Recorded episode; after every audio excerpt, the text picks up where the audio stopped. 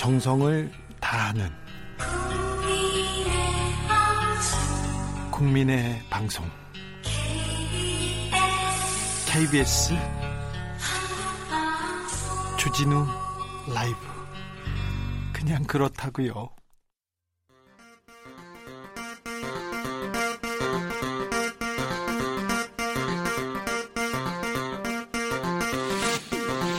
주진우 라이브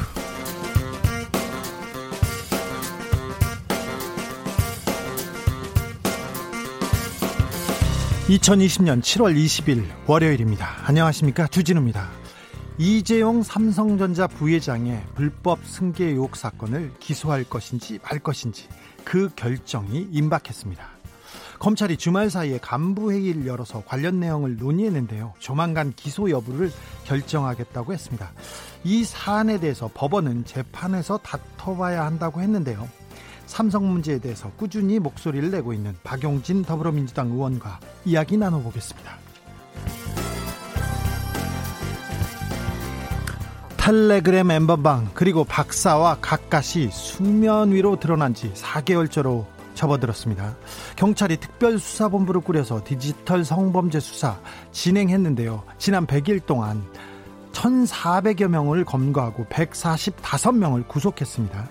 지난 100일 동안의 수사 그리고 100일 전과 지금은 무엇이 달라졌는지 김민지 경감과 짚어보겠습니다. 더불어민주당의 당권 레이스가 본격적으로 시작됐습니다. 예상대로 이낙연 의원과 김부겸 전 의원 출사표를 던졌습니다. 그런데 이 양자 구도에 새로운 변수가 나왔습니다. 박주민, 박주민 최고위원이 당대표를 출마 고심 이런 뉴스가 나왔어요. 어떤 생각인지 주민센터에서 직접 물어보겠습니다. 나비처럼 날아 벌처럼 쏜다. 여기는 주진우 라이브입니다. 오늘도 자중자애 겸손하고 진정성 있게 여러분과 함께하겠습니다. 주진우 라이브 슬로건 오늘이 마지막 날입니다. 마지막 순간까지 도전해 주십시오. 샵 9730 짧은 문자 50원 긴 문자는 100원입니다. 콩으로 보내시면 무료입니다. 오늘 장원 되시면 치킨 교환권 일단 드리고요. 대망의 최종 장원께 드리는 선물 아, 드디어 발표 임박했습니다. 최종 장원 선물과 그리고 발표는 2부 주민센터에서 박주민 최고위원과 함께하겠습니다. 그럼 주진우 라이브 시작하겠습니다. 주진우 라이브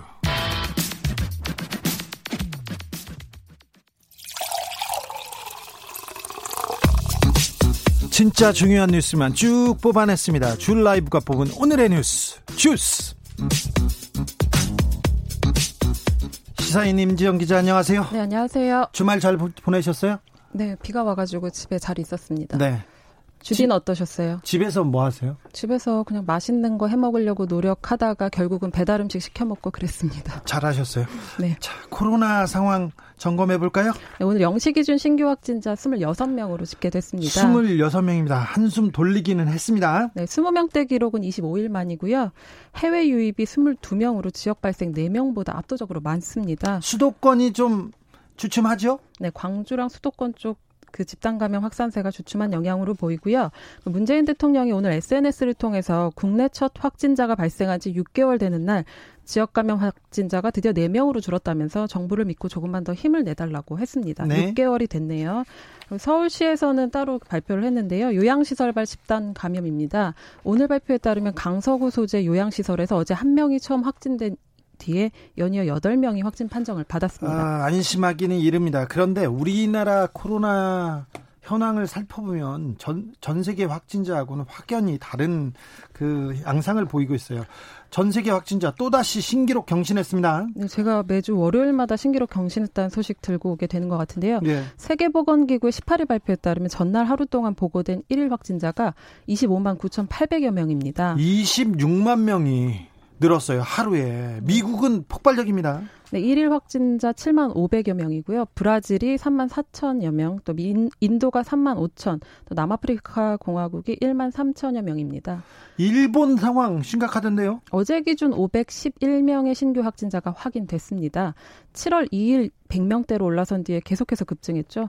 어제는 긴급사태 선포 기간의 최고치였던 662명 다음으로 최고치를 기록했습니다. 예. 정부 발표에 따르면 유전자 검사 건수가 늘었기 때문으로 보이고요. 아시아 쪽 좀 더 본다면 인도가 19일 날 4만여 명으로 최고치를 기록했고요. 홍콩이 연일 50에서 60명대를 기록하고 있습니다. 음, 방, 방심을 방심하기는 아직 이르고요. 절대 조심하셔야 됩니다. 마스크 그리고 손 씻는 거 계속해서 어, 각별히 유념해야 됩니다. 그런 상황에서 그런 상황에서 수도권에서 박물관, 미술관, 도서관 문을 다시 연다지요? 네, 모레 22일부터인데요. 방역 조치에 따라서 휴관했던 수도권 내 국립박물관과 미술관, 또 도서관 같은 공공시설, 시설입니다. 국립중앙박물관, 국립현대미술관, 또 국립중앙도서관 등 10개 시설이 수용 인원의 최대 30% 범위에서 사전 예약제로 이용이 가능합니다. 그냥 가면 안 되고 예약하고 가야 됩니까? 네, 네 현장 접수가 가능하긴 한데요. 시간당 네. 이용 인원의 10% 범위에서만 허용이 됩니다. 오, 그러면 좀 그냥 가서는 돌아올 수 있는 그냥 돌아올 수 있 는 가능성이 크네요. 네, 미리 좀 준비하시고 가, 시는게 좋을 것 같습니다. 예. 또 다만 노래 연습장이나 유흥주점 같은 고위험 시설 12곳의 집합 제한 조처는 그대로 유지가 되고요. 그 프로야구요. 음, 경 프로야... 관중은 어떻게 됩니까? 네, 좀 아쉬우시겠지만 관중 입장은 좀 더 검토해 보기로 했습니다. 아직 결정되지 않았군요. 네네. 음, 텔레비전으로 봐야 될 것 같습니다. 당분간은. 8월 17일을 임시 공휴일로 지정하자 이런 얘기가 나왔습니다. 정세균 국무총리가 어제 8월 17일을 임시 공휴일로 지정하는 방안을 검토하라고 지시했는데요. 그 정부 서울청사에서 주재한 중대본 회의에서였습니다. 코로나19 장기화로 경제가 어렵고 많은 국민과 의료진이 피로감을 호소하고 있으며 특히 올해는 법정 공휴일과 주말이 겹치는 날이 많아서 전체 휴일 수도 예년보다 적다라고 배경을 설명했습니다. 올해는 특별히 토요일, 일요일 날 이 공휴일 국가 공, 공휴일하고 이게 겹쳐가지고요 울상인 사람들이 많았어요. 네, 임시 공휴일은 관공서의 공휴일에 관한 규정에 따라 정부가 수시로 지정할 수도 있는데요. 어, 정 총리가 밝힌 대로 내수 진작을 위한 측면도 있습니다. 아무래도 그 연휴로 연결이 되기도 하고요. 그 이날이 월요일이거든요. 또 이때 음식점 같은 데서 소비가 더 늘어나기 때문입니다. 검언 유착 의혹 사건 일단은 채널A 전 기자인 이동재 씨가 구속됐어요. 그런데 어, 계속해서 뉴스가 커지고 있습니다. 네, 어제 한동훈 검사장이 KBS 기자를 명예훼손 혐의로 고소했는데요. 지난 18일이었죠. KBS가 그 구속된 이동재 기자와 한 검사장이 유시민 노무현재단 이사장의 신라젠 주가 조작 연루 의혹을 제기하자고 공모한 정황을 확인했다고 보도했습니다. 네. 이를 문제 삼은 거고요. 또 이동재 전 기자의 변호인도 지난 2월 13일 이 기자와 한 검사장이 만난 자리에서 녹음한 녹취록의 일부를 공개하면서 보도에 대해서 반박하기도 했습니다. 예. 네, 법원은 근데 이 전 기자의 구속영장을 발부하면서 이렇게 말했습니다. 피의자가 검찰 고위직과 연결해서 피해자를 협박하려 했다고 의심할 만한 상당한 자료들이 있다. 이렇게 말을 했고요. 예. 현재 한 검사장은 수사팀의 세 차례 출석 요구에도 응하지 않고 있습니다. 수사팀은 이전 기자를 기소하기 전까지 최장 20일 안에 그 한 검사장과의 공모 여부를 확인해야 하는데요. 서울중앙지검 수사팀은 오는 24일 금요일에 그 수사심의위원회가 열리는 만큼 그 전에 한 검사장을 소환해서 조사할 계획입니다. 이번 주 중에는 한 검사장을 불러서 조사할 것으로 보입니다. 근데 음, 검사와 지금 언론 간의 유착 의혹입니다. 의혹이니까 그 조금 조심해서 다뤄야 됩니다. SNS나 그 유튜브에서 말을 막 하고 있는데 막 하고 있는 것 같은데 아직 사실관계가 명확하게 드러나지 않았으니까 좀 조심하셔야 됩니다. 음, 검사가 이렇게 고소하고 그러면 좀 무서워요. 네, 법을 잘 알고 있으니까요. 네, 무섭습니다. 그리고 이동재 씨의 변호사도 전 검사 출신인데요. 주진우 네, 변호사라고 네. 아주 동명으로 조금, 알고 있습니다. 네, 독한 분이세요. 독한 분이니까 조금 조심해야 되는데 상황이 어떻게 진행되는지 계속 전해드리겠습니다. 음, 이번 주 어, 수사 진행 사항을 좀 살펴보겠습니다. 면밀하게. 음, 박원순 전 서울시장에 대한 성추행 의혹 서울시가 조사하겠다고 했는데 시작부터 좀 쉽지 않아 보입니다. 네, 지난 15일 서울시가 민관 합동 조사단을 꾸려서 그 조사 내용과 범위를 논의하겠다고 발표했었죠. 그런데 처음부터 뭐 비판이 잇따랐어요? 네, 서울시가 피해 여성을 지원하는 한국 성폭력 상담소와 한국 여성의 전화의 그 진상조사에 참여할 전문가를 추천해달라고 요청했는데요. 근데 서울시가 그 조사단을 꾸리는 것 자체가 문제라는 비판이 좀 있었고요. 여성 단체들은 조사단 구성 제안을 사실상 거부했습니다. 아니 처음에는 서울시가 나서서 사실관계를 좀 밝혀달라고 얘기하지 않았습니까? 당사자라는 측면에서 그런 것 같고요. 근데 경찰은 또 수사 전단팀을 꾸려가지고 박 시장의 사망 경위하고 그 서울시의 성추행 묵인 방조 의혹 관련 수사를 진행하고 있습니다. 네. 어, 지난주 고한석 전 비서실장을 비롯해서 서울시 관계자들을 조사했고요. 또 이번 주 임순영 시 젠더 특보를 소환 조사할 예정입니다. 네, 어, 경찰에서 지금 조사를 하고 있으니까 이 조사 과정도 좀 지켜보자고요. 이 문제도 사실관계가 좀 드러날 테니까 먼저 이렇게 달려가지 말고 좀 어, 경찰에서 어떻게 수사하는지 좀 지켜보고 지켜보고 거기에 대해서 얘기해도 늦지 않을 것 같습니다. 그러니까 조금 지켜보시죠. 어, 이 문제가 이 문제가 오늘 김창룡 경찰청장 후보자 인사청문회에서도 뜨거운 화두로 떠올랐습니다. 네, 오늘 인사청문회에서도 그 이 사건에 대한 경찰의 수사 의지를 묻는 질문이 여러 차례 나왔습니다. 네. 김창룡 후보자는 공소권이 없다면서 조사하기 어렵다는 입장을 여러 차례 밝혔는데요. 법적으로는 그렇죠. 네, 실체적 진실을 밝히는 건 중요하지만 법령이나 규정 내에서 경찰이 할 수 있는 역할 범위 내로 이루어져야 한다면서 피혐의자 또는 피의자가 사망에 존재하지 않을 경우 수사가 거의 불가능하고 법 규정에도 종결 처리하게 돼 있다. 이렇게 말을 했습니다. 네.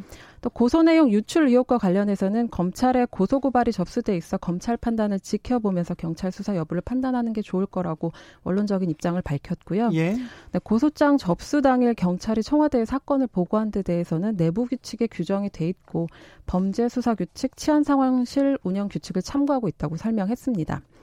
또 고소장이라면서 유포된 문건, 문건과 관련해서 논란이 좀 있었잖아요. 사실과 부합하지 않는 내용이라고 알고 있다고 답했습니다. 음, 고소장이 어, 박 시장이 그 어, 사라지자마자 그리고 사건 바로 이후에 고소장이라는 게 그 카톡이나 유튜브 같은 데서 돌았어요. 그런데 그 내용은 굉장히 구체적이고 어떤 분이 일부러 써놨는데 사실에 부합되지 않는 거짓 내용인데 누군가 어, 박 시장의 명예를 훼손하기 위해서 만들어져서 일부러 어, 정황이 있습니다. 이 부분도 조금 어, 수사가 진행되어야 될 것 같고요.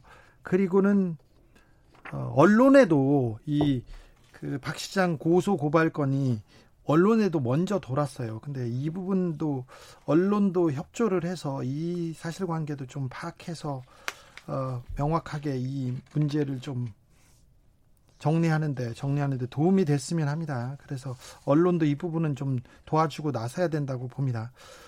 오늘 김태년 더불어민주당 원내대표가 어, 국회에서 첫 교섭단체 대표 연설을 했습니다. 여기서 큰 화두를 던졌어요?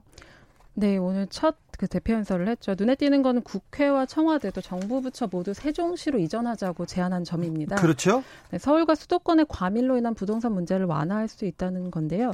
정부 행정 기능을 지역으로 옮긴다고 해서 공공 서비스가 부실해질 염려는 없고 이미 많은 기관이 지역으로 이전을 했고 온라인으로 서비스를 제공하고 있다면서 국회의 결단을 촉구했습니다. 최근에 부동산 문제로 굉장히 정부가 입장이 좀 난, 난처한데 어, 그린벨트를 풀지 말지 그리고 뭐 재건축을 허가할지 말지 어떻게 그 지금 논란이 되고 있는 상황에서 좀 크게 크게 그림을 그린 것 같습니다. 세종시로 아, 국회를 다 옮겨야 된다 이런 얘기를 했는데 또 다른 부동산에 대한 얘기도 했습니까? 네, 실거주 1주택자 외에는 다주택은 그 매매 취득 보유에 대한 규제를 강화하고 초과이익은 환수하는 제도를 마련하겠다고 밝혔습니다. 주택을 볼모로 한 불로소득을 더는 방치해서는 안 된다고 한 겁니다. 네. 다른 부분도 얘기했어요? 네, 한반도 문제와 관련해서 평화 프로세스 재건을 위해서 미국 대선 전에 여야가 함께 미국과 중국을 방문하겠다고도 했고요. 북한에 대해서는 도발은 어떤 이유로라도 용서할 수 용납할 수 없다면서도 금강산 관광이나 개성공단은 북미 협상 진전 전에라도 재개할 수 있어야 한다고 했습니다. 주말 내내 그린벨트를 해지할 것인가 말 것인가 논란이 많았습니다. 특별히 대선 주자라는 분들도 있고요. 정치인들이 한마디씩 다 거들면서 이 논란이 굉장히 커졌는데요. 청와대가 입장을 냈습니다. 네, 당정청 입장이 엇갈려서 좀 혼란이 있었는데 예. 오늘 보존하겠다는 입장을 밝혔습니다. 문재인 대통령은 그 정세균 국무총리와 회동한 자리에서 개발 제한 구역은 미래 세대를 위해 해제하지 않고 계속 보존해 나가기로 결정했다 이렇게 밝혔습니다. 그러면 공급 물량을 늘리겠다. 이건 어떤 대안을 제시했습니까? 네, 그동안 검토해 왔던 대안 외에도 그 주택 용지 확보를 위해서 다양한 국공립 시설 부지를 최대한 발굴하고 확보하겠다는 입장입니다. 네. 국가 소유의 테른 골프장 부지를 활용하는 방안에 대해서도 얘기했는데요. 관계 부처가 논의해 나갈 예정이라고 밝혔습니다. 네.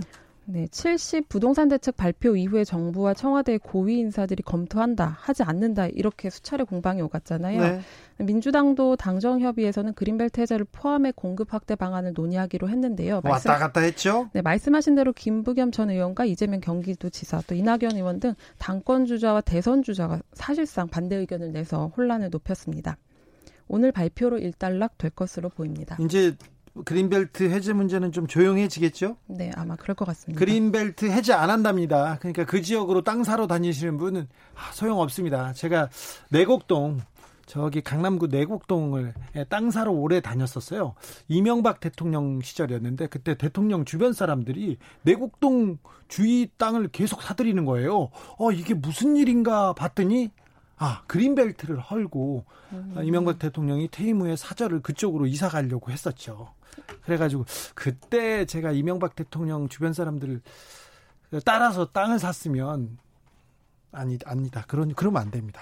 그럼 절대 안 됩니다. 그러면 안 됩니다. 어, 누가 또 누가 이득을 보는 사람이 있을지는 모르겠지만 그린벨트는 미래 세대를 위해서 남겨놓겠다고 합니다. 아주 중요한 부분이기 때문에요. 아, 일단락 됐으면 합니다. 인천 지역에서 수돗물 오 계속 유충이 나오고 있어요. 네, 이름도 좀 이상한데요. 지난 9일이었죠. 인천시 서구 왕길동에서 처음 깔따구 유충 사체가 수돗물에서 나왔는데요. 그렇죠. 이름도 깔따구입니다. 네. 저희 주, 고3 때 저희 담임 선생님 별명이 깔따구였어요. 네, 이렇게 그 표준어 아니 아니 아, 표준어요. 이거 아, 표준어. 네. 네. 지금까지 관련 민원 신고만 600건이었고요. 네. 현장 조사에서 유충이 발견된 사례만 약 150건에 이릅니다. 네. 인천시와 환경부 그 한강유역 환경청은 어제 배수지 네 곳에 대해서 모니터링을 했는데 세 곳에서 죽은 깔따구 유충 추정 물체가 발견됐다고 밝혔습니다. 네. 배수지는 정화 과정을 거친 깨끗한 물을 가정에 공급하기 전에 모아두는 일종의 연못인데요. 아, 여기 가장 깨끗해야 될 연못입니다. 네, 직전에 니까요. 그 이번 조사로 유충이 정수장에서 수도관을 타고 가정집까지 간 가설은 입증이 됐는데 정수장에서 유충이 어떻게 발생했는지는 아직 확인되지 않고 있습니다. 네. 어떻게 재발 방지 대책을 세워야 되는데요? 네, 인천시와 환경부는 전문가 합동 정밀 조사단을 구성했고요. 예. 유충 발생 원인을 먼저 밝혀야 재발 방지 대책을 세울 수 있는 것으로 보입니다. 네. 네. 인천시는 유충이 발견된 지역은 당분간 수돗물 음용을 자제하길 부탁한다고 했습니다. 네. 근데 끝이 아니고 그 경기도 파주, 서울, 충북, 청주 같은 데서 의심 신고가 잇따르고 있어서 조사 중입니다. 네. 정세균 국무총리는 전국 정수장을 긴급 점검하라고 지시했습니다. 먹고 씻고 가장 중요한 아, 중요한 필수품, 필수품이라고 말하기 좀 부족하죠. 가장 중요한 부분인데 물에 대한 안전 이건 빨리 좀 대책을 세우고 점검에 나서야 될 것 같습니다. 미국에서 음, 주한미국 감축 보도가 나왔습니다. 미국 국방부가 올해 3월 백악관의 주한미군 감축 방안을 담은 몇 가지 옵션을 제시했다고 월스트리트 저널이 보도했습니다. 예. 이 신문은 백악관이 지난해 가을 중동, 아프리카, 유럽, 아시아 등 전 세계 주군 미군을 철수시키기 위한 예비 옵션을 제시하라고 국방부에 지시했다고 전했는데요. 네. 어, 미 국방부는 이 보도에 대해서 언론의 추측에 대해서는 언급하지 않는다. 전 세계 미군 배치 태세를 일상적으로 검토하고 있다는 원론적인 입장을 밝혔습니다. 우리 군도 감축 논의는 없다고 밝혔는데요. 그렇다면 이 보도가 왜 나왔는지 좀 살펴봐야 될 것 같아서요. 주한미군 감축 보도 이거 이 카드는 꼭 흔들면서 미국이 다른 의도가 있을 거예요. 네, 방위비 분담금 증액 압박 카드로 미국이 언론 플레이를 한 것 아니냐는 의심을 사기 충분하죠. 그럴 수 있죠. 네, 2020년부터 적용돼야 할 11차 한미 방위비 분담금 특별협정의 공백 사태가 저희의 경우도 7개월 가량 이어지고 있는데요. 사실 13.6% 인상을 인상을 거의 합의했어요. 그런데 트럼프 대통령이 마지막에 반대했다죠? 네, 그래서 트럼프 대통령이 거부하면서 협상이 지연되고 있고요. 주한미군 감축 계획 보도가 나오자 미국 민주당뿐만 아니라 공화당에서도 우려의 목소리가 나왔습니다. 마크 그린 공화당 하원 의원이 트위터를 통해서 우리도 한국을 필요로 하고 한국도 우리를 필요로 한다고 지적한 겁니다. 주한미군이 한국의 안전만을 위해서 있는 건 아닐 거예요. 그리고 중국과의 역학관계 그리고 어, 주한미군의 전략적 중요성은 미국에서도 굉장히 필요로 하고 있어서요. 음, 그렇게 뭐 걱정 안 해도 될 것 될 것 같습니다. 그리고 우리 국방력 굉장히 어, 강하고 단단합니다. 그래서 그렇게 이렇게 휘둘리거나 걱정할 필요 없다고 생각합니다. 문학의 소식 아, 이 문제로 계속 시끄럽습니다. 문학동네와 창비 등에서 엄청난 비판을 받고 있습니다. 네, 매일매일 새로운 소식이 나오다가 이제 좀 정리가 됐는데요. 네. 발단은 문학동네가 선정하는 젊은 작가상입니다. 네. 올해의 젊은 작가상의 퀴어 서사로 주목받고 있는 김봉곤 소설가의 단편 그런 생활이 선정이 됐습니다. 네, 네. 근데 이 소설에 실린 카톡 메시지가 사실은 지인과의 대화를 그대로 실었다는 주장이 나온 겁니다. 예. 성적 수치심을 불러일으키는 카톡 내용이 당사자의 동의 없이 그대로 실렸다는 건데요. 당사자는 젊은 작가상 수상을 취소하고 독자들이 수정 사실을 알 수 있게 이를 공지해달라고 문학동네에 요구했습니다. 예. 하지만 출판사는 내용을 일부 수정만 한 채 당사자들의 갈등 정도로 취급을 했는데요. 독자들에게 알려주지 않았습니다. 네. 수정했다는 사실도요. 그런데 이 주장이 제기된 뒤에 김봉곤 작가의 등단작인 여름 스피드에서도 지인이 보낸 메시지를 그대로 옮겨 썼다는 또 다른 피해자의 폭로가 나오면서 파문이 커졌습니다. 소설이 아니라 이거 르본가요? 네, 일부 그 카톡 메시지 혹은 페이스북 메시지 등을 그대로 가져와서 뭐 조금 수정한 정도인 것 같습니다. 아, 주변 사람들의 과의 관계는 다 그 무시하고 네, 김봉곤 작가 스스로 자전적 소설을 쓴다는 이야기는 했는데요. 그 의미나 뭐 그런 것들은 좀 더 봐야 될 것 같습니다. 네 작품에서 작가가 주인공이고 그러더라고요. 네, 그, 어쨌든 문학동네는 그런 생활이 수록된 그 제11회 젊은 작가상 수상 작품집의 판매를 중단하겠다고 밝혔고요. 네. 창비도 그런 생활이 수록된 두 번째 소설집, 그 작가의 두 번째 소설집 판매를 중단하겠다고 밝혔습니다. 거의 이거 책은 거의 다 파는 것 같은데. 네, 근데 시잘과 기분 그 두 번째 소설집은 지금 판매 한지 얼마 안 돼가지고요. 아, 예. 네네, 아마 영향이 있을 것 같고요. 일부 작가들도 출판사의 대응에 비판적인 목소리를 냈습니다. 김봉곤 작가와 함께 젊은 작가상을 수상한 김초엽 작가는 소설의 가치가 한 사람의 삶보다 우선하지 않는 우선한다고 생각하지 않는다면서 비판했고요. 그래야죠. 네, 장유진, 이현석 등 다른 수상자들도 동참했습니다. 네. 작가와 독자들의 그 보이콧 운동도 일어나고 있습니다. 문학동네 와 창비 책을 사지 않거나 뭐 그 소설을 실지 않겠다 뭐 이렇게 반응하고 있습니다. 네. 음, 문단에서는 가장 뜨거운 뉴스입니다. 여기까지 할까요? 주스 임지영 기자 함께했습니다. 수고하셨습니다. 네, 감사합니다. 최혜자님이 그린 뉴딜 하면서 그린벨트 해제는 안 됩니다. 다른 방안을 촉구하시길. 네, 국민들도 그린벨트를 해제하면 이게 투기꾼들의 그 아, 그 판이 될 거라고 좀 걱정하는 분들 많습니다. 우주너머님, 강남 부자들, 정치인들 수서역 인근 대모산 일대 10년 전부터 땅 매입하고 그린벨트 해제 기다려요. 그 과실은 누가 가져갈까요? 그린벨트 해제 노노. 그리고 그린벨트를 지금 가지고 있는 사람들이 누군지 누군지를 좀 파악해서 그분들의 그분들이 얻게 되는 수익을 좀 세금으로 걷어서 국민들한테 되돌려주는 그런 것도 필요한 것 같습니다. 1885님, 당정청 간에 활발하게 치열하게 다양한 의견 교환 조율을 통해서 올바른 정책이 나오고 나오는 것이고 그것은 옳은 것인데 왜 정당하고 필수적인 의사 결정 과정을 혼란 혼선 같은 반동적 표현을 씁니까? 제가 얘기했는데요. 어, 당정청 간에 활발하게 치열하게 예 의견 교환 옳습니다. 근데 의사 결정 과정을 혼란 혼선 같은 반동적 표현을 씁니다. 혼란 혼선이 좀 있기도 했는데 반동적 표현 예, 제가 세심하게 세심하게 좀 아, 생각하면서 자중자애하면서 표현을 잘 써보도록 하겠습니다. 3282님 주 기자님 물은 필수가 아니라 생명입니다 얘기하는데 저도 이 생각에는 동의하는데 어느 언론사에서 뭐 생명이다 이 얘기를 하면서 다른 사업적인 캠페인을 하면서 사업적인 일을 했었어요. 아이고 자세하게 얘기하면 언론 비평이 될 것 같은데 네 생명이기도 합니다. 네, 그 말을 안 하고 싶었는데 네, 네. 지나가 보겠습니다. 슬로건 공모 오늘까지입니다. 김재현님 보내셨어요. 줄인 뇌를 진실로만 채워주는 우리 시대 진정한 시사협객 주진우 라이브 줄인내를 진실로 채준다. 아우, 네. 뜨겁고 무섭습니다. 2355님, 세상 모르고 왔다. 세상 알고 간다. 주진우 라이브. 이분 진짜 툭하니 나그네 전법입니다. 세상 모르고 왔다. 세상 알고 간다. 주진우 라이브. 5867님, 남말은 새가 듣고, 반말은 쥐가 듣고, 국민의 말은 주진우가 밤낮으로 듣습니다. 주진우 라이브. 네. 교통정보센터 다녀오겠습니다. 오수미 씨. 여러분이 지금 듣고 계신 방송은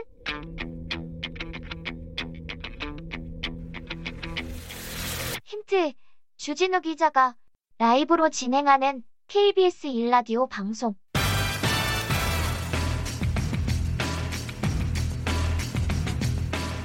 정답 보내실 곳은 문자로 샵 9730, 짧은 문자 50원, 긴 문자 100원, 콩으로 보내시면 무료입니다. 여러분의 정답이 청취율 조사의 정답입니다.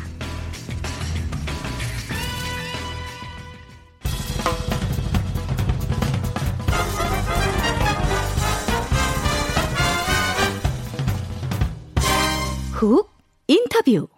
모두를 위한 모두를 향한 모두의 궁금증. 훅 인터뷰. 이재용 삼성전자 부회장의 기소 여부. 조만간 결론 날 것으로 보입니다. 기소냐 불기소냐.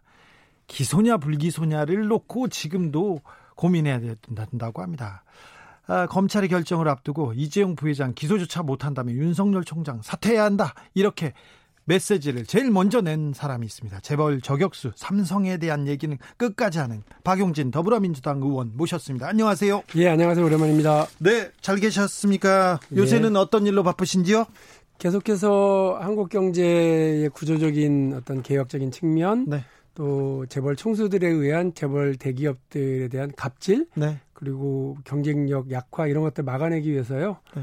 어, 이른바 코스피 3천 예. 예, 만들어서 하나하나 지금 발표하고 있고요. 네. 준비하고 있습니다. 상법 개정안, 공정거래법 어, 개정안 그리고 금융감독 체계 개편과 관련된 법안 이렇게 준비하고 있습니다. 굉장히 국가 경제를 위해서는 중요한 내용인데 어, 언론에 보도는 안 됩니다. 아, 아 이게 뭐 핫한 것만이 중요한 건 아니에요. 예? 예, 언론 보도 안 되더라도 음지에서 일하면서 양질 지향해야죠. 자, 음지에서는 열심히 일하고 있다는 거 얘기하는데 그 얘기도 한번 하죠. 이 10대 국회에서 가장 화제가 됐던 법안 중에 또 박용진 의원이 발의하신 유치원 3법 이거는 예. 어떻게 진행되고 있습니까?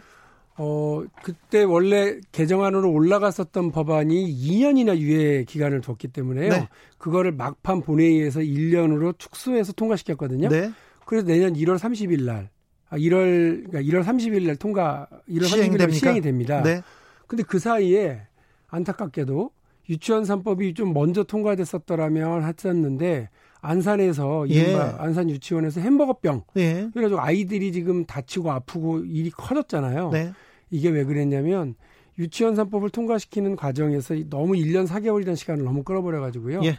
우리 유치원 아이들을 제대로 먹이고 가르치고 키울 수 있는 이런 유치원 3법 통과 자체가 너무 늦어져서 이런 일들이 벌어졌다.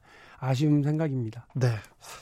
어, 오늘 보도에 의하면 음, 주말에 삼성 중앙 어, 중앙지검에서 회의를 했습니다. 삼성 네, 관련해서. 네, 그래서 이 부회장이 기소 여부 회의했다는데 어떻게 전망하십니까? 저는 뭐 지금 사실 이, 뻔, 이 뻔한 사건을 두고 예. 기소할 건지 말 건지를 검찰이 이렇게 우물쭈물하고 있는 것 자체가 예. 대한민국 검찰의 그 슬픈 단면을 보여주고 있다고 봐요. 네. 제가 전에도 말씀드렸죠. 버스비 한 3천 원 횡령한 걸로 단호하게 해고됐고요. 그 사람 대한민국 법원에서 최종적으로 그 해고가 정당하다고 판단을 내린 나라예요. 네. 그리고 우리가 뭐 눈물은 나지만 어쨌든 어, 빵 좀 사 먹으려고 돈 몇 그 몇만 원 훔친 사람 네. 검찰이 기소 안 합니까? 했죠. 당연히 합니다. 계란 계란 훔친 사람 배고파서 그러니까. 훔친 사람도 기소했죠. 법은 시퍼렇게 살아 있는데 이게 주로 돈 없고 힘 없고 백 없는 사람들에게만 시퍼렇고 음. 돈좀 있고 힘 좀 있고 백 있는 사람들 앞에서는 이렇게 망설인다. 어, 좀 우습습니다. 이거 돈 있고 힘 있고 백 있는 사람이니까 이 복잡한 경제 범죄 가지고서 장난하는 거거든요.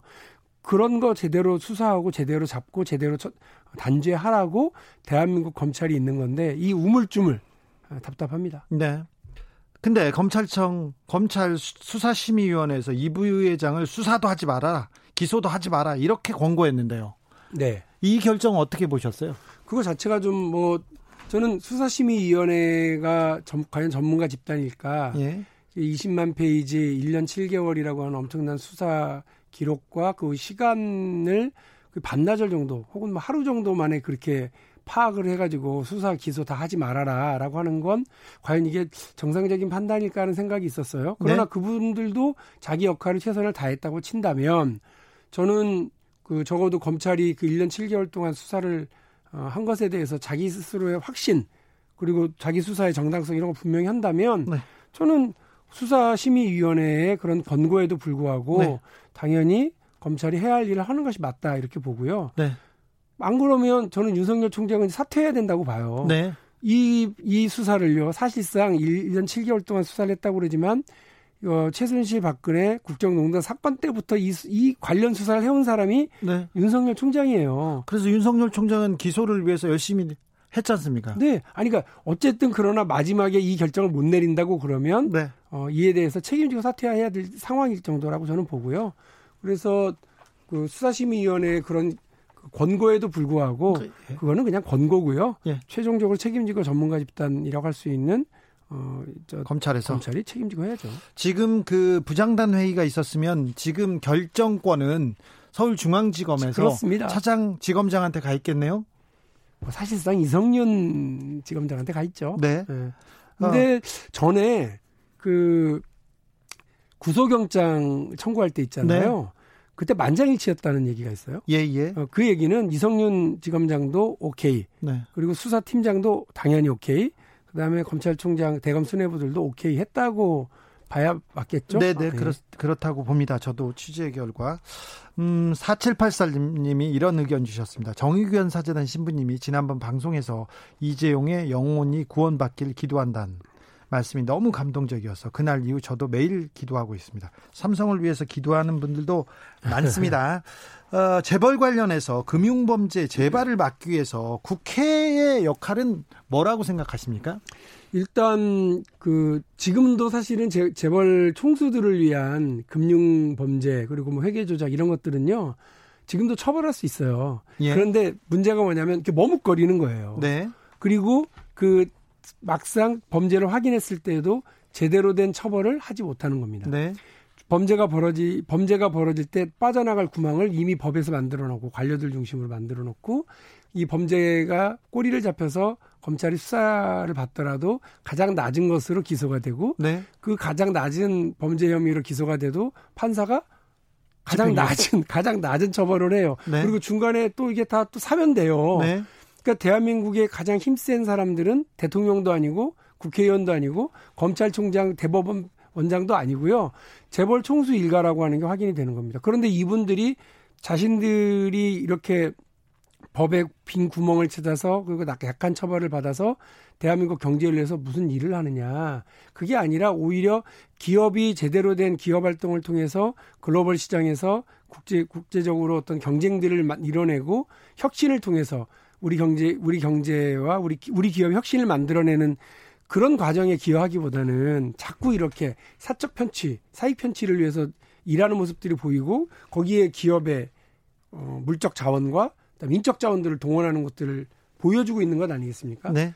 답답합니다. 그런데도 이제 또 그분들의 편을 들어서 이런 건 처벌하면 안 된다. 우리 경제가 지금 얼마나 어렵냐. 이렇게 얘기하는 분들이 있다는 건 네. 우리 경제와 기업의 결정적인 위기를 더 가중시키는 판단을 수사심의위원회가 하고 있는 것은 아니었는지 생각해 봅니다.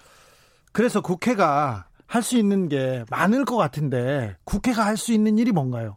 아, 일단 법 개정을 통해서요. 네. 보다 어, 처벌 정도를 좀 높일 필요도 있고요. 아니 검사들도 검사들도 삼성을 보면 도망갔는데 사실 국회의원이 제일 먼저 도망갔어요. 지금 것은 그런가요? 네. 지금 삼성 문제에 대해서 지금 목소리를 내는 사람이 보이지 않지 않습니까? 박용진 의원 꾸준히 내고 있고 박주민과 몇몇 빼고는 거의 민주당에서도 목소리가 크게 나오지 않습니다. 제가 좀 사람들을 더 모아서 이렇게 얘기를 해볼 생각인데요. 네. 제가 정무위원회로 갔습니다. 그리고 네. 정무위원회에 아, 괜찮은 분들이 좀 계세요. 네. 이용우 의원님 네. 주목해 주시고요.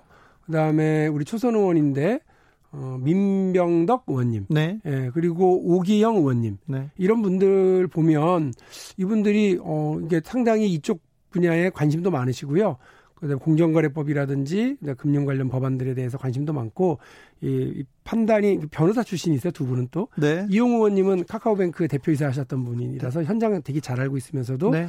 재벌 총수 일가들에 의한 아, 그 우리 경제 질서에 이게 뭐그 문란해지는 태도 그 문제 이런 것들을 정확하게 짚고 계시기 때문에 한번 팀워크를 잘 맞춰보도록 하겠습니다. 21대 국회 특별히 정무위원회에서 이번에 재벌 개혁에 대한 많은 어 저 행동 있을지 좀 지켜보겠습니다. 네. 0340님이 문자 주셨습니다. 안녕하세요. 저는 강북구에 사는 와. 박용진입니다. 아, 예? 아, 박용진 의원님 항상 응원하고 있습니다. 검찰은 법대로 하면 됩니다. 그러는데, 아, 박용진이라는 이름 가진 사람들은 또 이렇군요? 아, 그게 제 편이에요. 아, 그러네. 감사합니다. 음, 당내에서, 음, 아, 고 박원순 시장 얘기에 대해서도 제일 먼저 목소리를 내셨어요. 그러니까, 음, 저도 박원순 시장님하고 친했어요. 그러니까 박원순 개 이렇게까지는 아니었지만 네. 박원순 시장님하고 되게 친했고 어, 우리 지역 민원도 많이 들어주셨던 분이고 네. 서울 지역 전체 균형 발전에 관심 많았던 분이고 근데 어쨌든 어, 그동안 더불어민주당이 해오던 태도 이런 비슷한 일들이 있었을 때 어떻게 태, 태도를 취했었는지 이런 것을 돌이켜 봤을 때 어, 너무 머뭇거리고 있는 건 아닌가. 그래서 그, 그 장례 기간이 끝나고 나, 나면 뭔가 이제 변화 그리고 원칙적인 태도 이런 것들을 좀 보여줄 거라고 생각을 했는데 저도 그래서 그것과 관련해서 얘기를 드렸어요. 여기서 자칫 잘못하면 우리를 지지해 주셨던 많은 국민들이 신뢰를 저, 신뢰를 저버리게 되는 것 아닌가 네. 이런 생각이 들어서 국민 신뢰를 회복하기 위해서는 고통스럽더라도 우리가 해야 할 일, 우리가 해야 할 말 정확하게 해서 어, 피해자에게 위로를 보내고 또 피해자가 주장하고 있는 바가 사실인지 확인하고 혹시 여기서 우리 제도적으로 놓치고 있는 것은 없는지 또 우리 더불어민주당이 어, 그 정치적 책임을 회피하고 있는 건 없는지 이런 걸 정확하게 어, 이, 정확하게 우리가 고백했어야 된다라고 생각이 들어서 말씀을 드렸던 거고요. 다행히 그 뒤에 당 대표도 또 당의 지도부들도 서울시도 그러한 궤로를 괴를 이제 따라서 같이 가고 있어서요. 정말 다행이라고 생각합니다. 당내에서 예.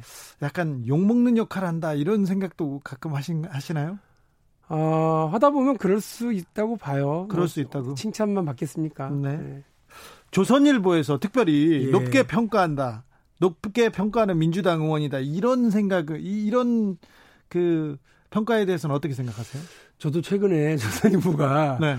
아, 이번, 어, 오늘자 이제 최보식 그 선임 기자와 인터뷰가 나갔는데요. 네. 최근에 인터뷰를 여러 차례 그 요청을 했었어요. 우리 여당 출입 기자들 말고 지금 처음이거든요. 이거 어떻게 해야 되나 고민을 하다가 네. 아유 그 정치인이 매체 피하랴 매체 인터뷰를 피하랴 이런 생각이 들어서 했어요. 그리고 뭐 큰 정치 하시는 분들 대통령 후보들 다 뭐 이렇게 하시고 그래서 해서 뭐 한번 해보자 했는데 사실 걱정 많이 했거든요. 네. 어떻게 쓰는 건 이제 기자 마음이잖아요. 그 네. 우리 저 주진우 기자님도 인터뷰해봐서 알지만 그 중에 내가 필요로 한 걸 쓰시는 거니까. 아니 그래도 저는 인터뷰라는 게 어, 상대방의 얘기를 그대로 들어주는 게 인터뷰라고 생각하는데 아, 그런데 조선일보는 좀 다르게 생각하죠. 근데 어 그분하고 한 시간 반 동안 논쟁을 했거든요. 네. 최부식 기자 논쟁을 했는데 그 논쟁 기록 그, 그대로를 물론 빠진 게 되게 많아요. 빠진 건 많은데 기록 담은 거는 사실대로 해줘서 왜 조선일보가 이럴까? 이게 일부에서 우리 지지자들이 박용진 너 혹시 이렇게 되는 거 아니야? 이렇게 의심스럽게 보시는 분들도 있, 으시던데 그렇게 되지는 않을 것 같아요. 아, 그럼요. 네. 제가 그분한테도 얘기를 했어요. 박용진이 설마 좌파고 진보파고 민주당 어쩔 수 없는 민주당 사람이라고 하는 거를 모르겠냐. 근데 내가 이렇게 이야기를 해서 둘로 쪼개져 있는 것 같은 대한민국을 하나로 만들어내는 과정에 하면서 우리 진영에서 욕 좀 먹고 비판받는 건 내가 그건 감수할게. 그쪽에서도 좀 그렇게 해주라. 이제 그 얘기를 했었습니다. 네. 너무 많이 바라시는 것 같은데요. 20대 국회에서 유치원 3법. 아, 박용진 하면 유치원 3법 있죠. 아, 일 잘했다. 이런 얘기 합니다. 21대 국회에서는 박용진은 어떤 어떤 기억으로 남을까요? 박용진 표 입법안 무엇입니까? 경제와 관련된 건인데요. 네. 제가 그 뭐 이른바 삼성 저격수 뭐 이러는데 제가 전에도 말씀드렸잖아요. 저는 이재용 그 총수 일가가 가지고 있는 문제점들을 지적하는 거지. 네. 삼성 기업에 대한 어 뭐 불신이나 이런 건 아닙니다. 네. 오히려 삼성이 더 경쟁력을 갖기를 기대하고 있고요. 마찬가지입니다. 그래서 지난 20대 국회에서는 뭐 재벌과 이런 경제적인 문제점을 고발하는 입장이었다고 그런다면 네. 지금은 혁신을 할 수 있도록 길을 열어주고 그리고 그를 통해서 상법 개정안, 공정거래법 개정안 등등을 통해서 코스피 3천 법안, 네. 3법 코스피 3천가 3천까지 가도록 도와주는 법안이니까요. 우리 600만 투자자들이 뭐 더 많은 이득을 얻을 수 있고 경제가 더 활력을 얻을 수 있고 우리 기업에 더 많은 투자가 만들어질 수 있도록 노력을 하겠습니다. 아, 이번에서 검찰이 검찰이나 법에서 삼성 이재용 부회장의 문제가 지금 해결된다면 음. 삼성이 앞으로 나가는 동력이 될 거예요? 저는 그렇게 보고 있고요. 삼성 이건희 이건희 회장 그다음에 이재용 부회장 이 과정에 있으면서 24년 동안 이 이들의 이런 삼성에 대한 어, 옥죄기 이 고리는 사익 편치 네, 이건 끊어야죠. 이럼에도 불구하고 삼성이 이만큼 국제적으로 컸다고 하는 건 에너지가 여전히 무궁무궁하다, 무궁무진하다는 생각입니다. 아, 삼성이 그렇게 좋은 기업입니다. 그렇습니다. 우리 우리 경제가 그렇게 단단한 데입니다. 네. 그렇습니다. 여기까지 들을까요? 지금까지 박용진 더불어민주당 의원이었습니다. 감사합니다. 여러분 고맙습니다.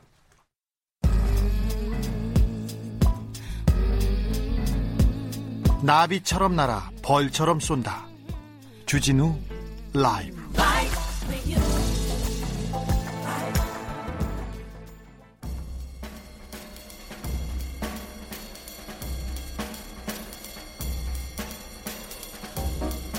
느낌 가는 대로 그냥 고른 뉴스 여의도 주필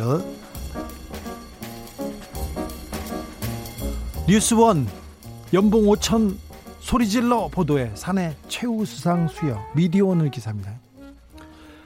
뉴스원에서 보도가 있었습니다. 인천국제공항 보안검색요원 직접 고용 이슈를 다룬 알바 2년 연봉 5천 소리질러 이 보도 기억하시죠?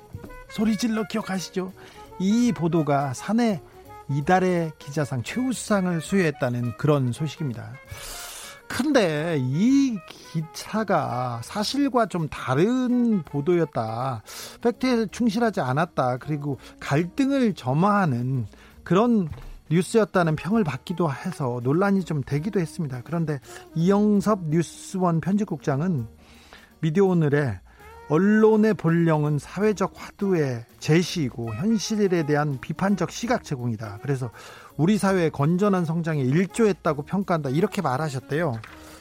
그런데 이 내용이 사실이 아니었는데 연봉 5천이 아니라 3,800 얼마였지 않습니까? 그래서 어, 팩트가 몇 가지 틀렸는데 그래서 사회적 논란을 부추겼다는 평가가 있었어요. 그런데 음 그 이 부분은 좀 간과하고 넘어갔다는 비판이 있었습니다. 싸움만 만들었다고. 그런데 어, 댓글이 이런 댓글들 달렸어요. 와, 우리 언론 수준이 이 정도였구나. 그리고 다른 댓글은 가짜 뉴스가 최우 수상이라니 이거 뉴스 매체가 너무 이상한 고백 아닌가요? 이런 댓글도 있었습니다. 최근에 언론사 중에 인터넷에서 많이 화제가 된 기사를 뽑아서 시상을 하는 경우가 있다고 합니다. 어떤 언론사는 그렇다고 합니다. 그런데 언론이 사실 팩트보다 화제성, 화제를 더 중요하게 생각하는 거 아닌가 이런 걱정을 해봅니다. 무엇보다도 진실 보도가 먼저야 되겠죠. 그리고 정의를 위한 공정 보도가 또 우선이어야 되겠죠. 우리는 거인을 잃었다. 미 전역 추모 물결 동아일보 기사입니다.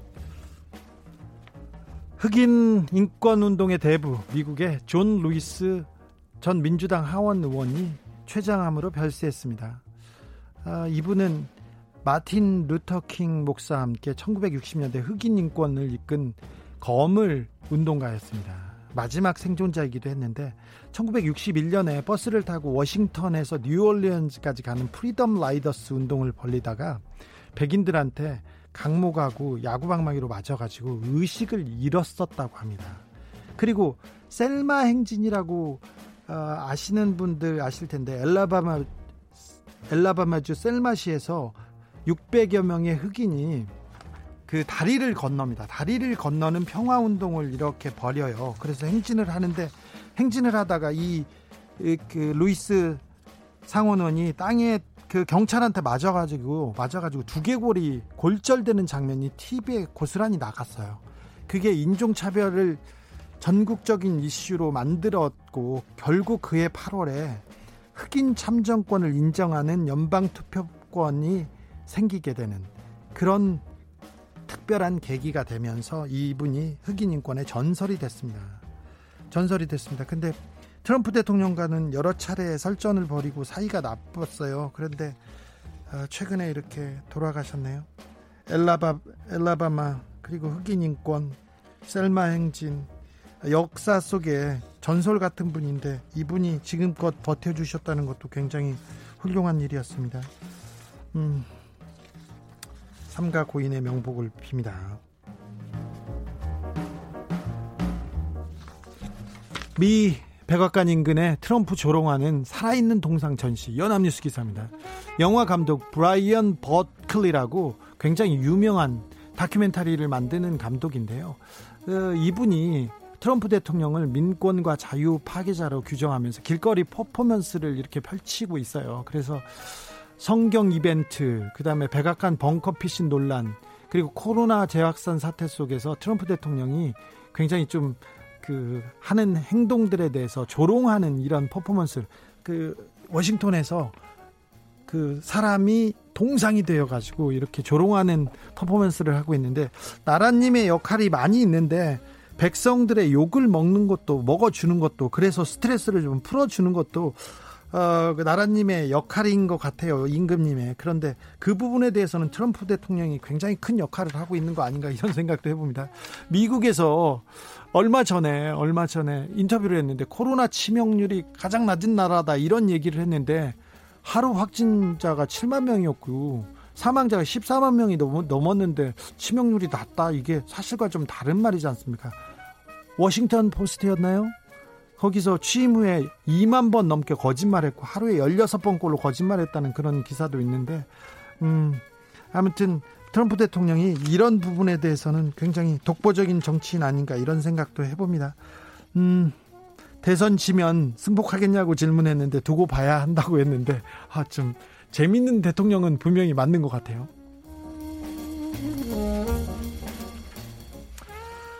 어, 땅 주인이 일본인 토지 대장의 네 글자 이름들 MBC 보도인데요.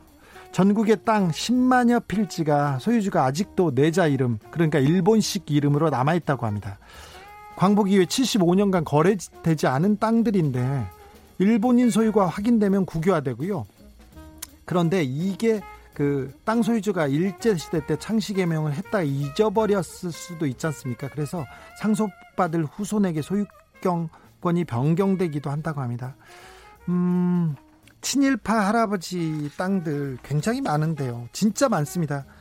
아, 역사 바로 세우기를 하지 못해서 친일파 자손들은 땅 부자로 재벌로 갑부로 떵떵거리고 삽니다. 아, 반면 독립군의 자손들은 할아버지 배가 고파요 이렇게 하고 사는 거에 대해서는 오늘도 또 슬퍼 슬퍼 슬픔이 차오릅니다.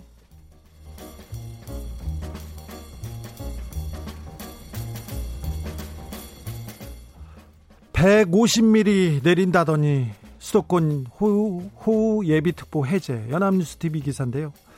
어젯밤에 어제 그랬나요? 어제 저녁에서 오늘 새벽에 걸쳐서 150mm 이상 올, 그 비가 온다고 했는데 오늘까지 서울 경기 지역에 그리고 강원과 남부지방에 5mm에서 40mm 그러니까 조금 비가 왔어요. 서울은 다행히도 비가 거의 안 왔습니다. 다행스럽긴 한데 우리 기상청이 너무 못 맞추는 것 같아요. 막 못 맞춰도 너무 못 맞춰 못 맞춰요. 댓글 이런 댓글 달렸어요. 어느 정도 비슷해야지. 아예 안 오던데 이렇게 얘기하고 기상청 야유회 때 비 왔잖아. 그거 보면 다 했어. 이런 댓글 좀 조롱 섞인 댓글이 많았는데 올 여름 역대급 폭염이 예상된다는 거 기억하시죠? 역대 다섯 손가락 안에 드는 더위가 올 것이다. 이렇게 기상청에서 발표했잖아요. 근데 아닐 것 같아요. 이걸 다행이라고 해야 되나? 아니라고 해야 되나? 아무튼 기상청 좀 맞춰보세요. 좀 비슷하게라도 좀 맞춰봐 주세요.